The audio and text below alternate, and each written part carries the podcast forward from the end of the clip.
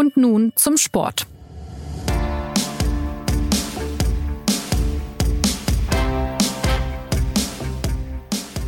Die neue Bundesliga-Saison ist zwei Spieltage jung. Und schon jetzt zeichnen sich gewisse Trends ab, die den geneigten Fußballfan die komplette Saison lang begleiten könnten. Die Bayern scheinen bei der Verpflichtung von Harry Kane einen doch recht soliden Stürmer bekommen zu haben. Dortmund hat noch so seine Probleme, überzeugend Fußball zu spielen und Leverkusen wird immer mehr zum Hingucker und ernsthaften Bayernjäger. Aber die größte Überraschung der noch jungen Saison ist der Tabellenführer. Und darüber wollen wir jetzt sprechen. Dafür ist zu mir ins Studio gekommen Martin Schneider. Servus. Und zugeschaltet ist Felix Haselsteiner. Hi. Ich bin Johannes Korsche auf Leihbasis aus dem Podcast-Team in den SZ Sport gewechselt und sage Hallo ihr zwei. Fangen wir mal an mit den Bayern. Zwei Spieltage, sechs Punkte, drei Hurricane-Tore. Waren die ersten Auftritte auch so überzeugend, wie sich diese Statistik liest? In gewisser Weise ja, in gewisser Weise nein, wie das immer so ist bei den Bayern. Also ich glaube, wir haben im ersten Spiel schon eine sehr solide Performance gesehen. Gestern Abend ähm, würde ich es mit Thomas Müller halten, der nach dem Spiel dann auch gesagt hat, es ist gut, es war nicht alles perfekt und dieses Gegentor ist ärgerlich, aber es war ein sehr solider Bundesligasieg. Man muss ja äh, sagen, dass das war man bei den Bayern äh, jahrelang so gewöhnt, dass sie so in die Saison starten.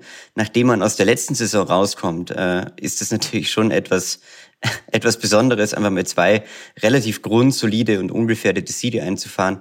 Das ist ein Erfolg und äh, den sollte man dann auch so proklamieren. Und äh, gerade nach diesem ja etwas vermaledeiten Supercup, dem, dem 0 zu 3 gegen RB Leipzig, ähm, wo man ja doch schon wieder sehr unsicher war, wie der, wie der Status dieser Mannschaft ist, muss man da sagen, hat gut funktioniert. Und ja, du hast es schon angesprochen, mit Harry Kane hat man halt einen Neuner vorne, der als Zielspieler sehr gut funktioniert, der drei Tore geschossen hat, der auch gestern gegen, gegen Augsburg der entscheidende Spieler war in seiner Qualität. Das ist einfach ein merklicher Unterschied, der da beim FC Bayern erkennbar ist in dieser Spielzeit.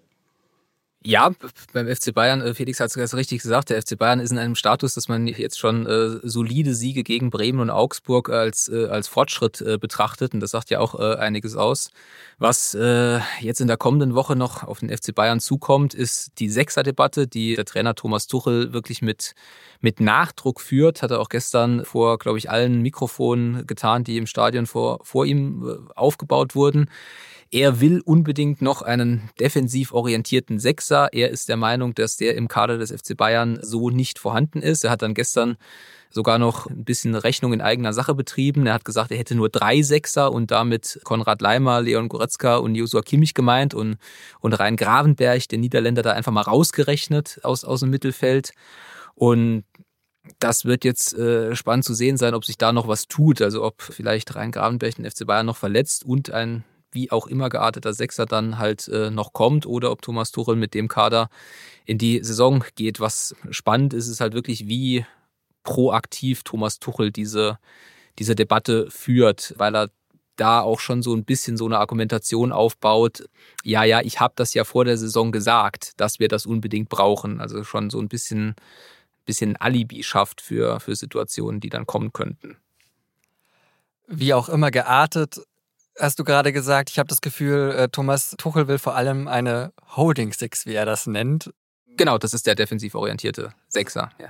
Aber es hat ja mit Kimmich und Goretzka eigentlich ja ganz ordentlich geklappt jetzt so die ersten Spiele, oder? Also wo ist denn, wo ist denn da die Lücke im Kader? Die, die Lücke im Kader ist schon da. Also Thomas Tuchel hat schon recht damit, dass der FC Bayern keinen rein defensiv orientierten Sechser hat. Äh, ja, es hat jetzt bei den ersten zwei Spielen gut geklappt. Ich würde jetzt aber sagen, dass halt Spiele gegen Bremen und Augsburg jetzt halt nicht der Maßstab äh, sind. Vor allem ein Heimspiel gegen Augsburg, das hat der FC Bayern schon auch vorher gewonnen.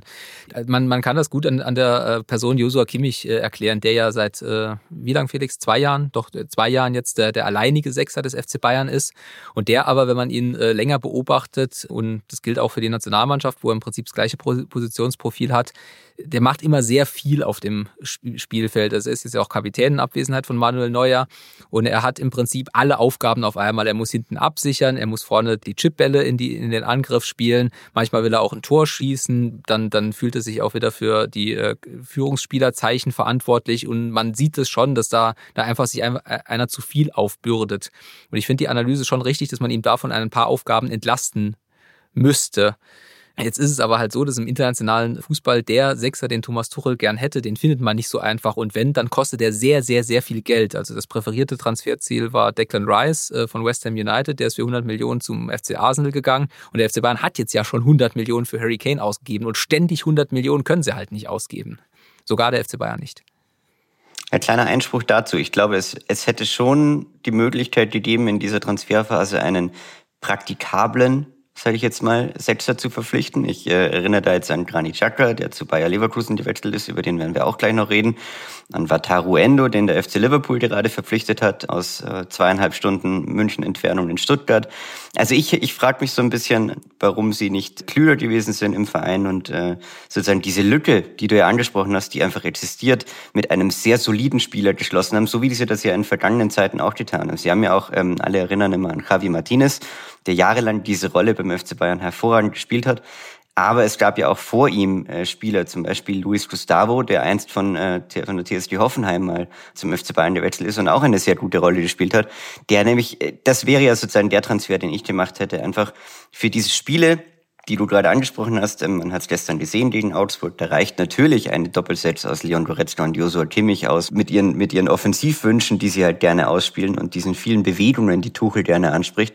Aber es gibt eben diese Spiele und ich glaube, um die geht es bei Thomas Tuchel im Champions League Viertelfinale, wo du halt äh, einfach eine Absicherung haben willst und wo du eine, eine andere, solidere Mannschaft äh, aufbieten möchtest und ja, da muss ich ihm absolut recht geben. Ähm, die hat er im Moment so nicht, diese Option.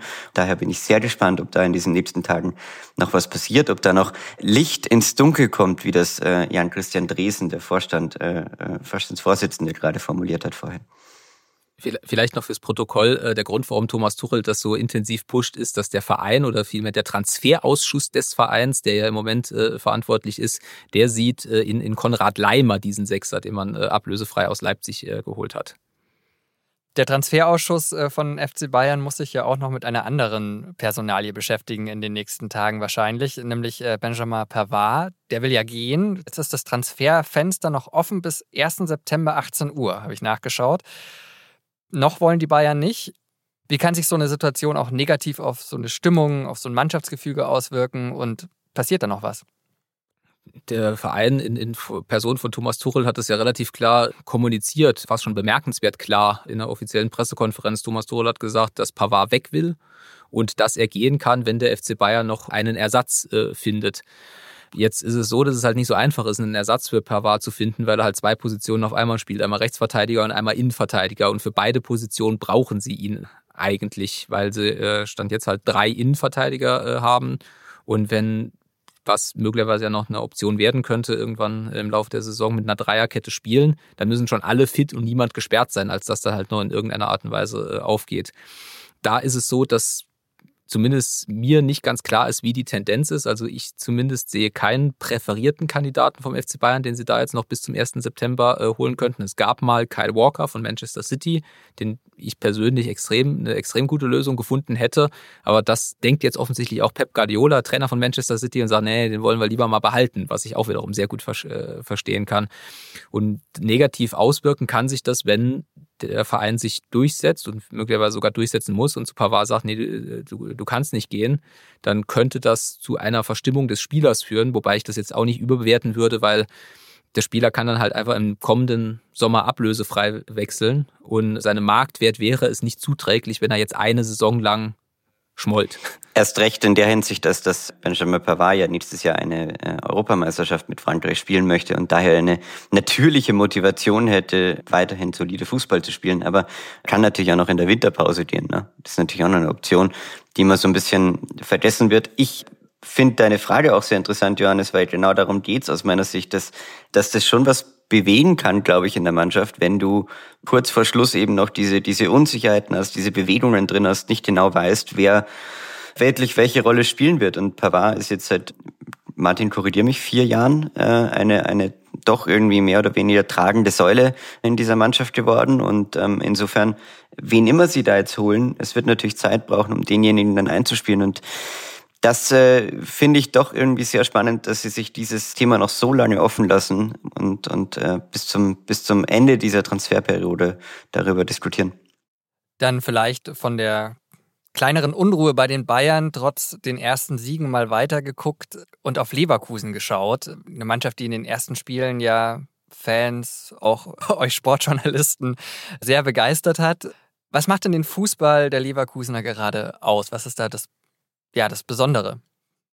Ja, du hast, du hast schon richtig gesagt. Also ich hatte, ich habe beide Bundesligaspiele von Leverkusen jetzt fast über 90 Minuten im Jahr angeschaut und ähm, muss wirklich vorsichtig sein, dass man jetzt nicht, nicht nach zwei Spielen zu hoch ins Regal greift, aber es war wirklich, wirklich bemerkenswert gut. Also dieses Auftaktspiel gegen Leipzig, da haben sie zu Hause gespielt, klar, ne? aber man hat den Auftritt der Leipziger im Supercup gegen Bayern äh, im Hinterkopf. Und was mich da besonders beeindruckt hat, ist, dass sie es äh, geschafft haben, gegen Leipzig halt auch mit Ball dieses Spiel komplett in, äh, unter Kontrolle zu haben. Und man weiß, dass äh, Leipzig, Stichwort Red Bull Fußball oder auch, wenn man den Supercup im Hinterkopf hat, wenn die, wenn die gegen den Ball spielen können, wenn sie in Umschaltsituationen kommen, wenn sie halt eine, äh, in eine Pressing-Situation kommen, dann sind die brutal gut. Und das haben sie gegen Leverkusen nahezu kaum geschafft, vor allem in der ersten Halbzeit. Äh, hat hat äh, Xabi Alonso, der Trainer von, von Leverkusen, geschafft, seiner Mannschaft so einen, einen Ballbesitzplan zu geben, dass Leipzig da nicht reingekommen ist. Und das habe ich so in der Bundesliga wirklich, wirklich selten gesehen. Und gegen Gladbach war dann der, der umgekehrte Fall, spielen auswärts, spielen auch gegen eine Mannschaft, die, die eigentlich äh, kommen muss und haben auch dieses Spiel komplett im Griff, also auch mit dem Ball komplett im Griff. Und vor allem diese, diese Fähigkeiten in der Bundesliga, äh, tiefstehende Mannschaften über den Ballbesitz zu kontrollieren, das ist was, was eigentlich nur der FC Bayern in, in Toto kann. Und wenn Leverkusen das jetzt äh, hinkriegt und gleichzeitig halt noch in Spitzenspielen eine, eine Widerstandskraft hat wie gegen Leipzig, dann, wie gesagt, in aller Vorsicht habe ich eigentlich alle Puzzleteile zusammen, die ich für eine Spitzenmannschaft brauche. Ich würde sagen, sie sind eine Mannschaft, die genau denselben Stil spielt, den der Spieler Xabi Alonso irgendwie geprägt hat. Ne? Also es ist wirklich klar ersichtlich, dass da so die richtige Mischung aus Kontrolle und, und Angriff zu sehen ist. Und das ist ähm, ja wirklich äh, beeindruckend anzusehen. Mir gefällt auch sehr gut, wie sie sich in der Offensive Chancen erspielen. Also sie verlassen sich da nicht auf auf die Schnelligkeit von Einzelspielern oder auf das Können von, von Florian Wirz in der Gestaltung, sondern sie sind wahnsinnig kreativ. Sie finden Lösungen über ihren neuen, ähm, sehr beeindruckenden Stürmer Boniface, ähm, der immer wieder als Zielspieler fungiert.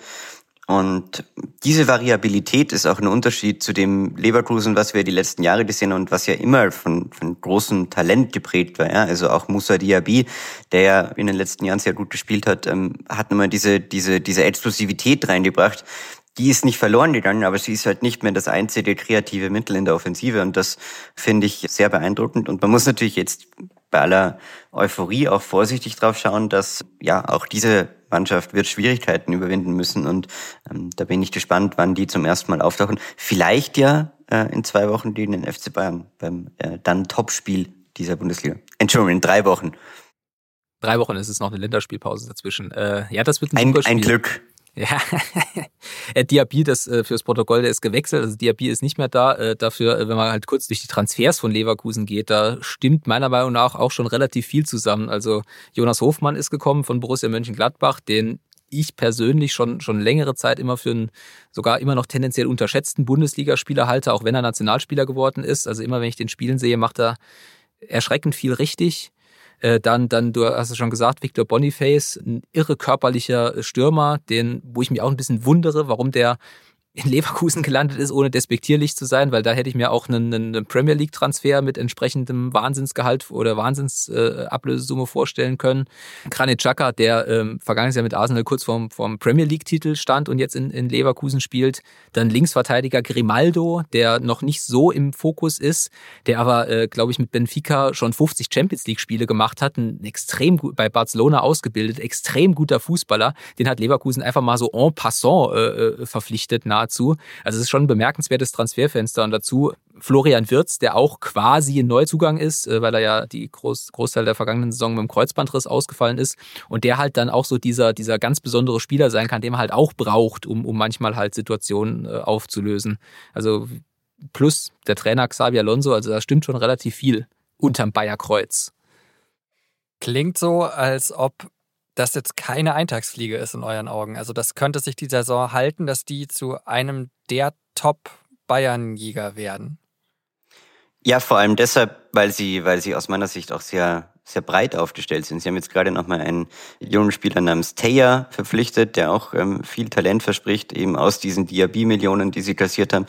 Und das ist eine Stärke, die ich bei Leverkusen auch sehe, dass sie eben keine, keine Mannschaft sind, die eine gute erste Elf hat und dann nichts dahinter, sondern dass sie ja wahnsinnig, wahnsinnig gut eingekauft haben, auch in, äh, in, in, in die Breite. Und äh, ich finde es faszinierend, dass sich äh, die ganze, die ganze europäische Fußballwelt schaut sich dann auch um, wo man Spieler findet wie Boniface und irgendwie sammeln sie sich jetzt alle in Leverkusen.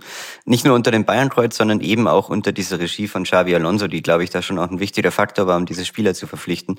Und äh, das ist, das ist schon bemerkenswert. Und ich rechne schon damit, äh, das sollte man jetzt im zweiten Spiel dann nicht so offensiv sein, aber ich rechne eigentlich schon damit, dass Leverkusen bis zum Ende auf jeden Fall in diesen Champions League Rennen ähm, dabei sein wird. Und äh, vielleicht, gerade wir haben jetzt noch nicht über Dortmund gesprochen, aber kommen wir gleich noch dazu, ist das auch, ist das auch die Position, die sie in diesem Jahr einnehmen als, als erster Bayern jeder. Traut man ihnen auf jeden Fall zu. Um vielleicht, vielleicht ganz kurz einschränkend zu sagen, es wäre dann aber auch nicht das erste Mal, dass eine Mannschaft äh, quasi von der Dynamik äh, des neuen Spitz, entweder Spitzenreiters oder Dynamik der neuen Spitzenmannschaft ein bisschen überwältigt würde. Also das, das ist immer noch ein Faktor, den man dann gern unterschätzt. Wenn man, Absolut. Dann halt, wenn man dann halt urplötzlich der Gejagte ist oder sich dann halt die, die Mainz 05s und die, die Heidenheims äh, der Bundesliga sich dann halt nochmal härter verbarrikadieren. Das kann alles sein, das wäre auch alles nicht neu. Jetzt hat mir Felix gerade schon vorgegriffen, aber wunderbar, weil ich jetzt wollte ich auf die Dortmunder kommen, die ja, ja, ich will jetzt nicht sagen, den Anti-Leverkusen-Start in die Saison gemacht haben, aber zumindest das Spielerische hat man das Gefühl, da hakt es noch so ein bisschen. Warum? Warum kommen die Dortmunder noch nicht so, noch nicht so in Tritt? Also man muss bei Dortmund erstmal sagen, also sie haben ja vier Punkte. Ne? Also ein Fehlstart würde jetzt auch äh, anders äh, aussehen und im besten Fall ist es äh, besser, vier Punkte zu haben und ein bisschen holpriger zu spielen, als drei Punkte zu haben und gut zu spielen. Ähm, allerdings äh, deuten sich auch bei Dortmund halt so ein paar Probleme an, die sich über die Saison äh, vielleicht noch ausbauen. Sie haben mit Jude Bellingham halt den äh, prägenden Spieler der vergangenen Saison verloren, auch für fast 100 Millionen an Real Madrid, auch wenn er in der, in der Rückrunde nicht so prägend war wie noch in der Hinrunde.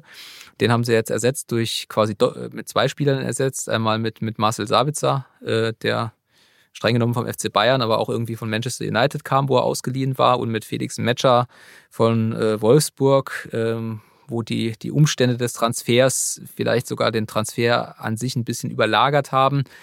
Und das ist halt, das ist halt schon eine, eine, eine Schwächung, wenn jemand wie Bellingham halt einfach geht. Jetzt könnte man natürlich argumentieren, das sind sie in Dortmund gewohnt. Sie haben über die Jahre ganz viele äh, ne, vermeintlich unersetzliche Spieler verloren und sie doch irgendwie äh, ersetzt. Aber ich frage mich halt ein bisschen, wie, wie sie das in Dortmund anstellen wollen. Das kommt meiner Meinung nach relativ darauf an, dass die drei Kreativen, die noch da sind, äh, nämlich äh, Malen, Adiemi und Brandt in, in der vordersten Reihe, dass die funktionieren und Sebastian Aller finden. Und das hat jetzt in den ersten beiden Spielen nicht geklappt. Also da hattest du ganz viel Ballbesitz, ganz auf den Ball in ungefährlichen Räumen und so dieses, äh, dieses Kreieren von Chancen, der, der kreative Moment oder auch der Geschwindigkeitsmoment, den haben sie, den haben sie nicht geschafft. Ja, es ist ja schon was spannend ist an dieser 60. Bundesliga-Saison, dass man äh, mit, dass man die, die zwei Spitzenclubs der vergangenen Saison starten eigentlich mit einem moralischen Minus ähm, in dieser Saison. Also sowohl der FC Bayern, der zwar Meister geworden ist, aber unter Umständen, die äh, allen in München nicht gefallen haben. Und äh, auch Borussia Dortmund, das darf man nicht vergessen, hat, hat schon diese, diese Niederlage, das, das wird, glaube ich, einfach noch dauern, bis man das verkraftet hat. Das ist immer noch äh, ein ganz ein ex extremes Scheitern gewesen, ähm, kurz vor der Ziellinie.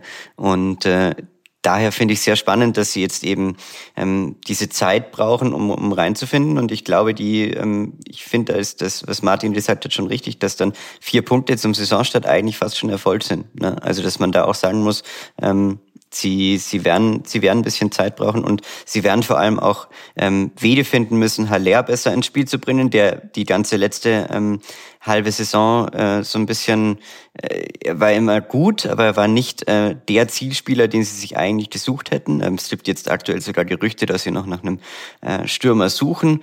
Ähm, mal schauen, was da noch passiert, aber ich finde, das ist eigentlich die spannendste, der spannendste Faktor, dass Dortmund in, in den letzten Jahren immer dann am erfolgreichsten war, wenn sie einen klaren Stürmer hatten, der viele Tore geschossen hat, oder eben einen Bellingham äh, mal als Ersatz, der äh, im Mittelfeld ähm, der, der entscheidende Faktor war. Und diesen entscheidenden Faktor haben sie in dieser Form aktuell nicht und äh, deshalb werden sie es halt als Kollektiv lösen müssen und da bin ich sehr gespannt, ob sie dann noch besser in diesen Tritt finden, den sie ja dann, ähm, den sie ja letztes Jahr auch gefunden haben. Vielleicht noch ganz kurz als Ergänzung. Ähm, Edin Terzic hat ja vor der Saison eine relativ äh, weitreichende Entscheidung getroffen, nämlich äh, indem er äh, Emre Can zum Kapitän äh, gemacht hat. Und wie gesagt, das Transferfenster ist noch eine Woche offen, aber es deutet im Moment nichts darauf hin, als dass, äh, äh dass Borussia Dortmund quasi noch einen weiteren Sechser verpflichten wollen würde. Und das ist jetzt auch schon, daraus ergibt sich, äh, ergeben sich relativ viele Aufgaben für Emre Can. Also er ist jetzt der neue Kapitän dieser Mannschaft. Er ist der alleinige Sechser im zentralen Mittelfeld. Und das muss er alles erstmal schultern. Das halte ich für einen riskanten oder für einen, für einen gewagten äh, Zug von Edin Terzic, so viel auf Emre Can abzuladen, um es mal so zu formulieren. Sozusagen in der Kimmich-Rolle. Ja, wobei der FC Bayern natürlich was, was, äh, was Klasse-Spieler und was, was halt auch Führungsspieler angeht, auch Stichwort Harry Kane oder vielleicht halt die Rückkehr von Manuel Neuer da auch nochmal breiter aufgestellt ist als Borussia Dortmund. Oder halt wie Stichwort Marco Reus, wie, wie ehemalige Führungsspieler jetzt halt mit dieser Rolle umgehen. Das wird spannend zu beobachten. Wobei man ja schon das Gefühl hat, bei Kimmich ist ja eher das defensive Abräumen das Minus sozusagen und bei Emre Can eher so die Spieleröffnung, oder? Kann man das so sagen, der, der Anti-Kimmich? Ja, ich würde auch sagen, dass, dass bei Emre Can sicher ähm, die, die Problemfelder, sagen wir so, etwas weiter sind. Ähm, das ist äh, in den letzten Jahren ja schon eine kuriose Wandlung gewesen, die er da vollzogen hat von eigentlich einem fast schon Verkaufskandidaten oder einem ähm, Spieler, den, der zumindest sicher nicht äh, in der ersten Elf spielt bei Borussia Dortmund war, glaube ich, auch noch vor einem Jahr. Ähm, äh, und, und jetzt ist er Kapitän und, und bekommt diese Rolle aufgebürdet. Ich fand es auch einen sehr spannenden ähm, Schachzug von Terzic. Ich äh, erwarte, ähm, dass das, dass das noch mehr Thema sein wird und ja, dass auch äh, seine, seine spielerischen Fähigkeiten dann noch öfter Thema sein werden. Also er hat sicher äh, das Potenzial, ähm, eine, eine sehr bedeutende Rolle zu spielen und äh, ist ja auch ein wahnsinnig guter Bundesligaspieler, aber wie Martin richtig sagt, ihm diese, diese Aufgaben alle alleine aufzubürden und, und nicht mehr auf dieses ähm, System zu vertrauen. Gerade auch Dortmund hätte ja noch mit zum Beispiel Sali Özcan einen äh, sehr talentierten zweiten Setzer zur Hand äh, und auf den verzichtet Terzic aktuell und ich finde das auch ähm, einen, einen sehr spannenden Move und äh, ja, verstehe auch nicht ganz, warum zum Beispiel Marcel Sabitzer äh, da nicht in einer etwas defensiver, defensiveren Rolle ähm, aufläuft. Ähm, die hat er letztes Jahr am Anfang der Saison beim FC Bayern gespielt, neben Kimmich. Ähm, also so ganz entschlüsselt habe ich dieses ähm, Dortmunder System oder die, die Idee dahinter jetzt aktuell noch nicht. Ähm, und äh, mal schauen, ob das die Dortmunder vielleicht schon, äh, ob die da schon weiter sind als ich. Dann machen wir jetzt aber mal einen Haken an die Dortmunder dran und schauen mal auf den Tabellenersten. Das sind ja nicht die Bayern, sondern Union Berlin. Auch für euch eine Überraschung?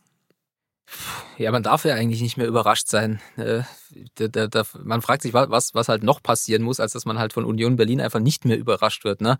Der, Punkt ist, äh, in der vergangenen Saison war aller, aller spätestens dann äh, vorbei, als sie auch in der Rückrunde sich einfach geweigert haben, irgendwie einzubrechen, sondern einfach weiterhin ihre, ihre Spiele gewonnen haben. Und ähm, Stichwort, wenn wir die Leverkusener Transferphase loben, dann muss man, glaube ich, auch die die Unioner Transferphase zumindest mal äh, wohlwollend äh, betrachten. Ich finde, dass sie äh, sich ähm, sehr gut verstärkt haben. Ähm, Robin Gosens ist jetzt halt so der Signaltransfer.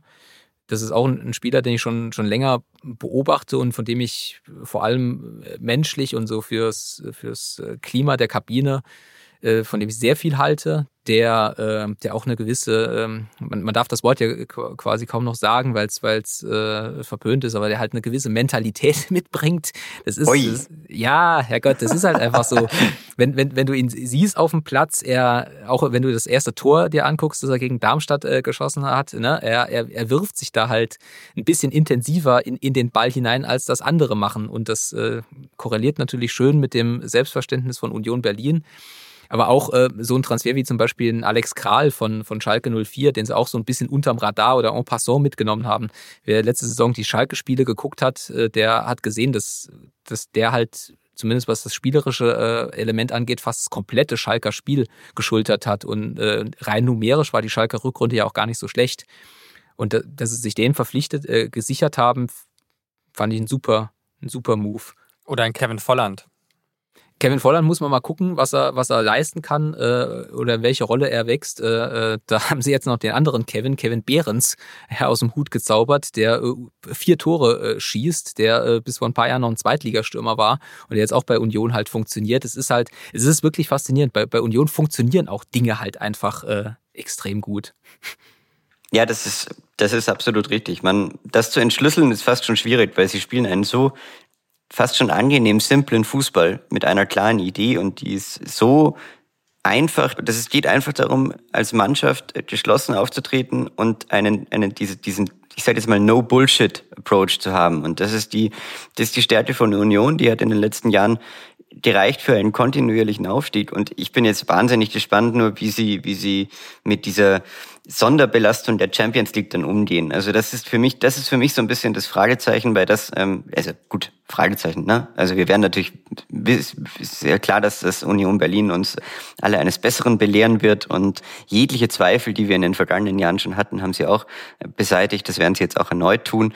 Ich glaube, das ist das Einzige, was so ein bisschen fraglich noch ist, ist, wie sie mit diesem, diesem Druck, auch unter der Woche diese großen Spiele zu haben und dann harte Bundesliga-Gegner am Wochenende zu bespielen. Wie sie damit umgehen, ist noch so ein bisschen fraglich, aber sonst absolut äh, gelungener Saisonstand und, und unverändert äh, beeindruckend was, was, den, was den Druck angeht, bin ich eigentlich ganz optimistisch, dass wir auch das hinkriegen, was bei Union ja immer so der Faktor ist, wo ich äh, auch hier im Podcast äh, immer mal wieder halt äh, darauf hingewiesen habe, das, was ich eben bei Leverkusen gelobt habe, nämlich diese äh, Kontrolle im Ballbesitz, die hat Union ja eigentlich nicht und die haben sie auch mal selbstkritisch eingestanden. Die, die Eltern erinnern sich, als sie kurz davor waren, den, den Spanier Isco zu verpflichten, was dann nicht geklappt hat. Äh, da haben sie auch gesagt, das ist so ein Spieler, der uns dann quasi in, in, in Ballbesitzphasen oder halt, wenn der Gegner dann selbst mal tief steht, helfen kann. Und der kam dann nicht. Und in der Rückrunde haben sie auch das behoben, indem sie einfach sich haben nicht irritieren lassen. Also indem sie einfach ihren Stiefel runtergespielt haben, wie, Felix halt gesagt haben. Nicht irre kompliziert, aber wahnsinnig konsequent, wahnsinnig diszipliniert und irre unangenehm für den Gegner. Dann halt auch einfach mal so 0-0 im Zweifel halt mitgenommen. Das machen sie wirklich so gut, also so konsequent, dass ich fast so weit gehen würde, dass Union mittlerweile das geschafft hat, was in der Bundesliga auch nur der, der, der FC Bayern oder in Ansätzen Borussia Dortmund bei Heimspielen geschafft hat, Nämlich, dass man schon so, so einen Respekt hat, wenn man äh, an die alte Försterei fährt, weil ich wollte es eigentlich vor dem Podcast nachschauen, habe es jetzt nicht mal geschafft. Felix, weißt du es aus dem Kopf, wann die das letzte Heimspiel verloren haben? Äh, nee, aber ich weiß gar nicht, ob ich da schon auf der Welt war. also die, sie, sie haben es geschafft, dass wenn Mannschaften äh, dann nach Köpenick reisen, dass die quasi da schon hinfahren mit dem Gedanken, hier ist eh nichts zu holen. Und wann gibt's das schon mal im Fußball, dass man es geschafft hat, so eine Aura eines Stadions zu erzeugen? Also das ist äh, das ist schon faszinierend und ich sage auch hier im Podcast, dass das man bloß nicht den Fehler machen sollte, das noch weiter zu unterschätzen. Also wer das jetzt noch macht, der begeht einen großen Fehler. Dann ist äh, Union Berlin jetzt halt offiziell keine Überraschungsmannschaft mehr, sondern oben angekommen. Eine Mannschaft, die in den letzten Jahren immer oben war, gerade noch nicht so ganz. Klar, ist eine frühe Tabelle, aber trotzdem Leipzig nicht optimal reingestartet in die Saison. Wie geht's denn da weiter? Ja, bei Leipzig finde ich, äh, fand ich sehr spannend, dass sie eben dieses Eröffnungsspiel gegen die Leverkusen hatten, die ja gerade die formstärkste vielleicht Mannschaft waren und das hat so ein bisschen die Bremsen reingehauen nach diesem 3 zu 0 Erfolg im, Super, im Supercup gegen Bayern. Ich finde, sie sind besser, als äh, man sie, als man sie da äh, gemacht hat nach dieser, nach dieser Auftaktniederlage. Das hat man jetzt auch gegen Stuttgart gesehen, vor allem in der zweiten Halbzeit. Da war Leipzig einfach in, in genau dem Modus, den sie, glaube ich, am, am liebsten mögen. dass sie, dass sie spielerisch äh, agieren, dass sie sehr giftig sind, dass sie, dass sie ja eben diese diese neue junge Achse vorschicken. Ich meine, das darf man nicht vergessen. Leipzig hatte unter all den Bundesligisten wahrscheinlich den größten Umbruch des Jahres ähm, mit doch mehr oder weniger allen tragenden Säulen, die gegangen sind. Also Christopher Nkunku vorne, Joshua Guardiol ähm, hinten, Konrad Leimer im Mittelfeld. Das sind schon, das sind schon die entscheidenden Spieler gewesen, die da gegangen sind. Und äh, dahingehend würde ich sagen, haben sie mich eigentlich fast positiv überrascht. Also auch mit dem, wie das schon funktioniert vorne mit Openda, der sehr agil ist. Das ja, ist, ist eine Mannschaft, der man, glaube ich, noch ein bisschen Zeit geben muss, aber die dann sehr, sehr gut funktionieren kann, wenn sie dieses, diese, diesen, diesen Naivitätsverdacht, den man sozusagen bei Union überhaupt nicht mehr hat, und über den wir gerade gesprochen haben, den hat man halt bei Leipzig noch so ein bisschen, dass sie auch Halbzeiten haben wie die,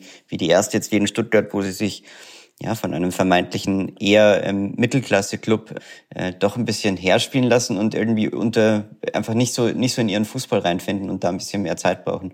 Und äh, das müssen sie noch ablegen, aber dann sehe ich sie auch wieder unter den unter den ersten drei, vier. Und das haben wir gerade schon angesprochen, ist ein bisschen das Spannende an dieser ganzen Konstellation, dass man jetzt mit Leverkusen, Leipzig, äh, Union Berlin, möglicherweise sogar dem VfL Wolfsburg, der auch einen sehr guten Saisonstart hingelegt hat, hat man die Mannschaften, die diese ersten drei, vier Plätze bespielen und da muss man sehen, ähm, wo Borussia Dortmund da zum Beispiel bleiben wird wenn, wenn ich noch kurz zu, zu Leipzig was sagen darf, also ich erwarte sie eigentlich trotz des Umbruchs stärker als im vergangenen Jahr, weil man hatte schon im vergangenen Jahr gesehen, man darf nicht vergessen, es gab eine, eine Phase in der Rückrunde, da sind gleichzeitig äh, Xaver Schlager und, und Dani Olmo ausgefallen. Also zwei wirklich extrem wichtige Spieler für diesen Kader.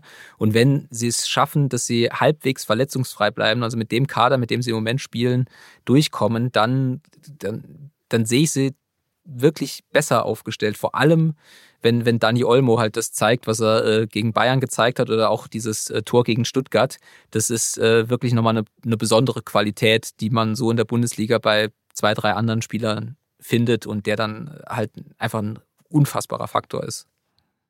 Dann zum Abschluss machen wir mal einen Strich drunter. Wenn wir jetzt so auf die kommende Saison gucken, wer von den Mannschaften oder vielleicht noch eine andere Mannschaft, die wir noch nicht besprochen haben, wer kann denn den Bayern gefährlich werden? Also ich frage euch jetzt nicht, ob Bayern Meister wird, ich glaube, da kenne ich eure Antwort, aber wer kann denn die Bayern am meisten ärgern? Wenn, wenn ich vorpreschen soll, ich glaube schon, dass es, dass es auf Leverkusen und Leipzig hinausläuft. Ich würde, ich will Dortmund nicht abschreiben. Ich weiß, dass, wie sie sich das in Dortmund vorstellen, nämlich, dass sie auch halt mit, mit Edin Terzic zusammen da eine besondere Aura geschaffen haben, eine besondere Verbindung. Verbindung ist das bessere Wort. Aber da bin ich skeptisch, was, was die spielerischen Probleme äh, angeht. Ich halte das auch in dieser Saison wirklich nicht für einen Selbstläufer für die Bayern. Also ich Klar, der, der FC Bayern hat den mit Abstand besten Kader, das ist immer so. Sie haben die mit Abstand beste individuelle Qualität und sie haben jetzt einen 100-Millionen-Stürmer. Wenn alles normal läuft, wird Bayern Meister. Aber ich glaube, dass sie diese Saison härter um den Titel kämpfen müssen, selbst wenn sie nicht mit 71 Punkten ins Ziel kommen wie letztes Jahr. Man möge die Magie an der Ostalb nicht unterschätzen, des ersten FC Heidenheim. Nein, kleiner Scherz natürlich.